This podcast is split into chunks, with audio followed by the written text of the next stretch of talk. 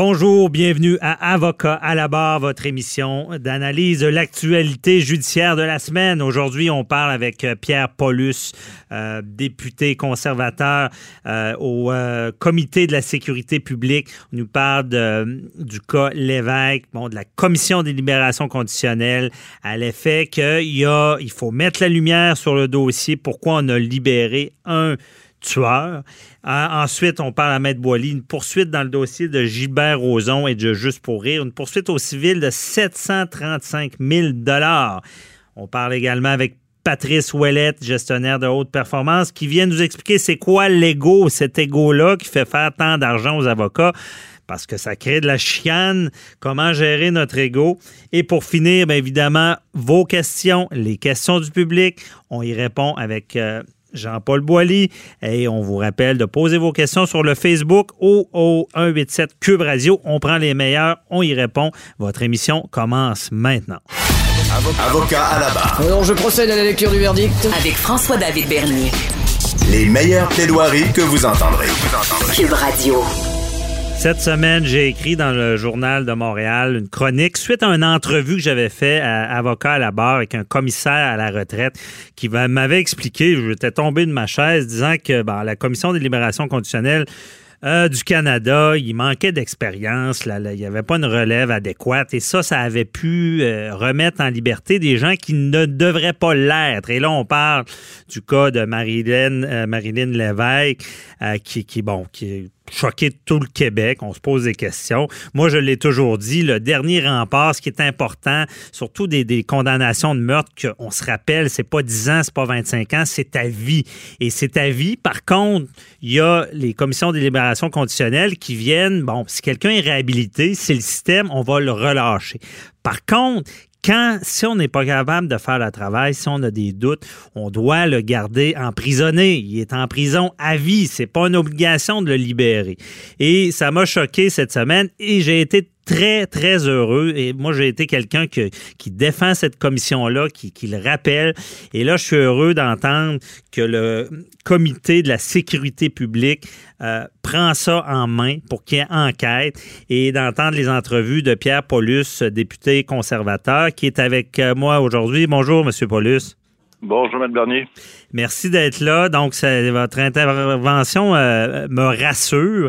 Et là, j'aimerais comprendre comment on va procéder avec tout ça, pour faire la lumière, pour plus que ça arrive, ce genre de choses-là. Donc, premièrement, il faut comprendre que j'ai, euh, au niveau parlementaire, moi, j'ai déposé une motion à la Chambre des communes qui a été débattue euh, mardi dernier et qui a été votée mercredi. Cette motion-là a été une demandait clairement, il y avait deux objectifs à la motion. Premièrement, elle condamnait clairement la Commission des libérations conditionnelles du Canada pour le rapport qui avait permis à Eustachio Galès d'avoir des, des relations sexuelles pour euh, ses besoins. Euh, donc, premier point, condamne la commission, ce qui est très, quand même pesant. Parce qu'ils ont, ont, conseillé à quelqu'un de faire un acte criminel, c'est pas rien. Là. En plus, ben c'est ça. C'est ça qui, qui, est la, qui doit être étudié et compris euh, le plus euh, clairement possible, parce qu'actuellement, il n'y a personne qui comprend ce qui s'est passé là. Ben et deuxièmement, également, dans notre motion, on veut faire une enquête plus approfondie sur les nominations. Parce que justement, euh, on parle de commissaires, il y a des agents de service correctionnel et les commissaires, des mm. gens qui sont nommés, qui sont en place pour reviser et prendre des décisions pour la permission de libération. Donc, en 2017, on a constaté que le gouvernement Trudeau avait comme décidé de ne pas renouveler les, mandats des commissaires qui étaient en place et de nommer des nouvelles personnes. Des commissaires d'expérience, c'est ça qui est reproché. Les commissaires d'expérience, c'est ça qui n'ont pas été renouvelés, qui ont euh, là, c'est ça que des, les raisons politique, là, en arrière de ça, probablement, des histoires de conservateurs versus libéraux. Mhm. Mais nous, euh, on considère que c'est la sécurité publique qui prime. Ben oui, mais comme les juges, à l'époque, les juges, il y avait des couleurs politiques, mais on a enlevé ça. Je veux dire, c'est un, ça devrait être le même principe. Là. Ben, c'est ça, exactement. Puis là, bon, on voit et on pense qu'il y a eu un problème euh, à ce niveau-là, qui a fait en sorte que des personnes peut-être qui n'avaient pas les compétences ou l'expérience euh, adéquates pour prendre la décision. Et qui a amené au meurtre de Marilyn Lévesque. Donc, c'est très grave et euh, je suis très heureux que, premièrement, les partis d'opposition, le Bloc québécois et le NPD, euh, ont appuyé là, dès le début ma motion mhm. et que les libéraux, en cours de route, ont fini par dire on est d'accord. On voulu faire un amendement, mais finalement, j'ai refusé. Ils ont accepté. M. Trudeau était présent. Tout le monde a voté à la Chambre des communes. OK. Et là, ça prend quelle forme? Parce que je sais qu'on avait déjà annoncé une enquête qui était, euh, qui, qui était interne à la commission. Mais là, est-ce que ça va devenir une enquête? Puis, certains euh, reprochaient ça parce qu'il faut faire la lumière. Est-ce que ça va être une enquête externe euh, qui va se passer? Oui. Ben, L'enquête qui est commandée par le gouvernement, c'est à l'interne, donc au niveau des services correctionnels, là, des gens qui sont qui vont faire leur vérification, mais on sait comment ça fonctionne. Je veux dire, ils vont faire leur propre affaire, leurs recommandations, puis on n'entendra jamais parler. Euh, moi, ce que du côté maintenant du comité, en ayant eu l'appui la, unanime de la Chambre, c'est que le comité de la sécurité publique, qui est un comité de parlementaires de tous les partis, euh, c'est public, donc les audiences vont être euh, souvent probablement télévisé, ça va être disponible pour le public, ça ne sera pas fait en cachette. Là. Donc, on va avoir des audiences ouvertes, que des témoins vont être convoqués qui vont pouvoir venir dire ce qu'ils ont à dire sur euh, l'événement particulier et sur la commission des libérations conditionnelles. On, va devoir euh, trouver le maximum d'experts qui ont un intérêt à s'exprimer. Mhm. Puis l'objectif, c'est qu'une situation comme on a vécu ne se reproduise plus jamais. Et comme vous avez dit en début euh, d'émission, que le, le, principe de base, lorsque quelqu'un est envoyé en prison avec une peine à vie, on comprend qu'après 15 ans, quand le juge a mentionné, mettons, après 15 ans, on peut revoir. Mais si on revoit un dossier, et que non, on juge qu'il n'y a pas d'affaire à sortir, ben qu'il reste en dedans. Euh, là, on a comme senti qu'il y a une vague, une augmentation de 25 au Québec des libérations conditionnelles. Bon, ça, c'est causé par quoi? C'est là qu'il faut voir. Est-ce qu'il y a des mhm. pressions politiques? C'est très grave. Oui, ben c'est ça. C'est grave, parce que c'est comme je dis, c'est notre barrière. Notre, je veux dire, si euh, s'il y a un moindre doute, laissez-les emprisonner. Ils sont à vie. Là. Il n'y a pas de question de charte de droits et libertés. Ils ont été reconnus coupables. Mais, euh, M. Paulus, là, je veux. Je ne sais pas si on peut spéculer un peu, parce que on sait que les commissaires, bon, tout ça est administratif. On ne serait pas rendu à, à, mettre en place un autre système euh, qui est, je vous donne un exemple, qui est un, un jury comme au procès qui se repenche sur le dossier à nouveau ou un juge?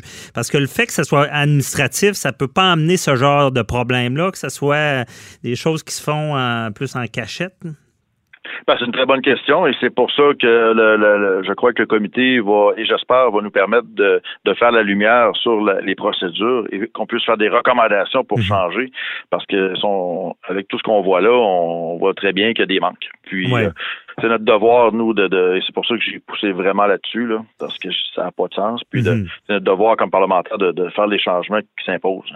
Ben oui, ça n'a pas de sens. Expliquer ça à une famille disant ben votre fille est morte parce que bon manquait d'expérience, manquait de ressources, ah. euh, ça n'a pas de sens.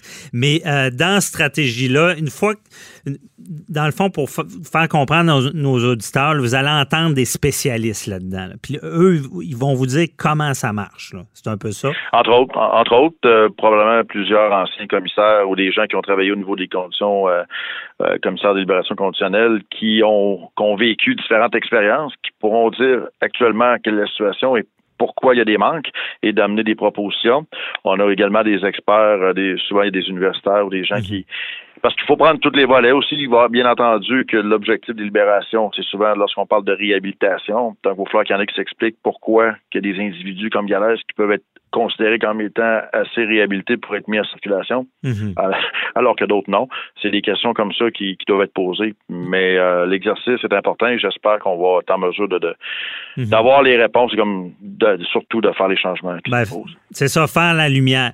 Mais une fois, bon, une fois qu'on a entendu tous ces gens-là, bon, le, comité de la sécurité publique va rendre ses recommandations là au gouvernement en place. C'est ce que ce que je comprends là. Euh, gouvernement Trudeau. Fait qu'il y a des recommandations qui sont données.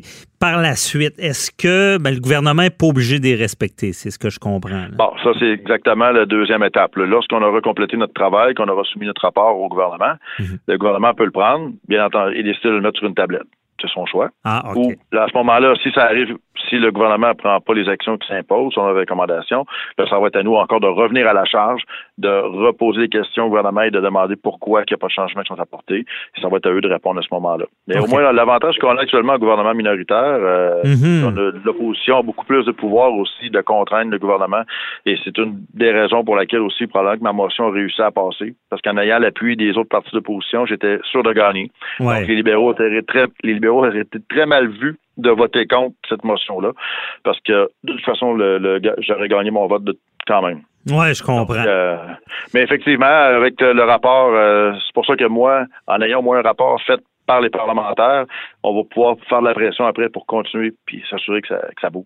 Ben, c'est ça. Une fois que c'est rendu, il y a un jeu politique aussi de, mettre une pression parce que personne ne peut être contre la vertu. Là, je veux dire, euh, c'est, le genre de gros dossier comme ça que vous pouvez faire avancer parce qu'il y en a eu dans le passé aussi. Vous êtes là, ma mémoire m'a fait défaut, mais le comité de sécurité publique intervient de plus en plus dans des dossiers. Là. Euh, puis pour faire avancer les choses. Y a-t-il des exemples de choses qui ont bougé là, suite à des actions du comité? Euh? Bonne question, parce qu'effectivement, on fait beaucoup de travail, beaucoup de. C'est sûr qu'on a euh, énormément de travail sur des projets de loi. Mm-hmm, c'est ça. Mais dans justement le projet de loi, je pense aux armes à feu, à la sécurité nationale qu'on a fait dans les quatre dernières années. malheureusement, voyez-vous, des amendements au niveau des armes à feu, on avait 44 amendements proposés pour améliorer le projet de loi, puis mhm. ont été refusés. Fait que ça, quand tu es un gouvernement majoritaire contre toi, tu peux rien aider. Parce que la minoritaire, ben, nos amendements ils n'auront pas le choix. Si la NPD, le Bloc québécois nous appuie, mhm. euh, ça va passer. OK. C'est ça. Donc là, il y, a, une pression qui peut exercer, qui peut être exercée. On a un pouvoir différent, c'est ça. Oui, mais c'est intéressant. Surtout pour des gros enjeux comme ça de, de, sécurité publique. Euh, parce que, tu sais, on, ce Paulus, on, pense, je ne sais pas si vous avez suivi au procès Bissonnette, euh, Alexandre Bissonnette à Québec, où est-ce mhm. qu'on essaie d'avance de déterminer comment une personne va rester incarcérée disant bon, on va lui donner 50 ans avant qu'il puisse demander une libération conditionnelle. Mais à quelque part, c'est comme dire que notre commission fonctionne pas. Là. Euh, ben, c'est qu'à partir du moment, la, la, loi est mise en place avec des peines cumulatives, mais là, on s'aperçoit que dans un cas comme ça, il y a, eu six euh, personnes qui ont été tuées, donc six fois 25 ans, ça fait 150 ans. Mhm. Là, on dit, bon, qu'est-ce qu'on fait avec ça? C'est sûr ben, on veut d'avance les, les, être sûr qu'ils restent en dedans, mais ça devrait être la commission qui décide de ça. Si on avait confiance en la commission, on n'aurait même pas à se poser la question si on cumule des peines. C'est ce que je me rends compte euh, dans tout ça. Également, dans le juge n'aurait pas eu à faire des calculs et à, se trouver à peut-être en appel, bon, mhm. ce qui va avec. Là. Donc, ben, effectivement, c'est complexe, hein, parce qu'à chaque fois qu'il y a des, lois qui sont mises en place, il faut toujours euh, penser à tous les, les impacts du reste qui va autour. Là. Ben oui, ben oui, c'est ça. Mais en tout cas, j'espère continuer votre bon travail, j'espère que la commission, on, regagnera confiance en, en cette commission-là. De toute façon, vous allez entendre parler de nos travaux et surtout lorsqu'on déposera le rapport euh, dans quelques mois, euh, on sera informé. Parfait. Merci beaucoup, Pierre Paulus. Bonne journée.